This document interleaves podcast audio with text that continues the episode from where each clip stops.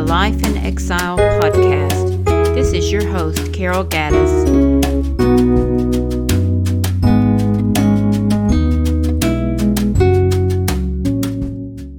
Confession is good for the soul.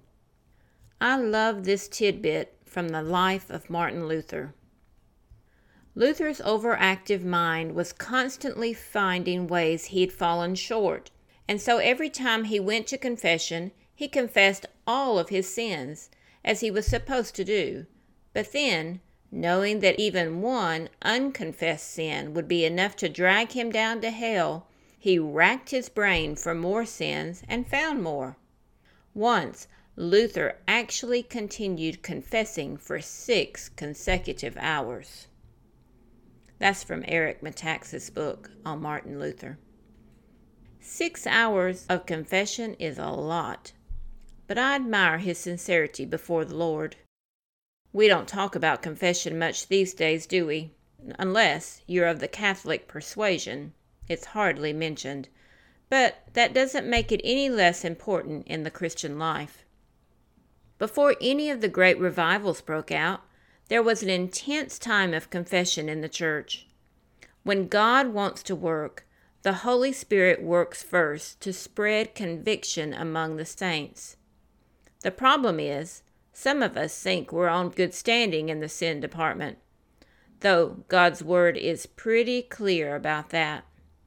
1 John 1:10 says, "If we claim we have not sinned, we make him out to be a liar, and his word is not in us.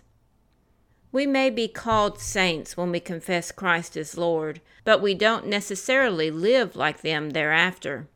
Sin has a way of hanging around, and if we are not fervent in our confession, we cannot maintain a clean slate before the Father. It's hard to imagine the great reformer Martin Luther having done anything to fill up six hours of confession but that's just it. It doesn't take much, does it? One bad thought, one wrong word, one selfish act, and we're off kilter with God. I'm so grateful for the redeeming work of Christ. No longer a slave to any act of sin, I can now, through confession, find cleansing and restoration. Start your day with a little confession, or a lot. Your soul will be happy if you do. Grace and peace.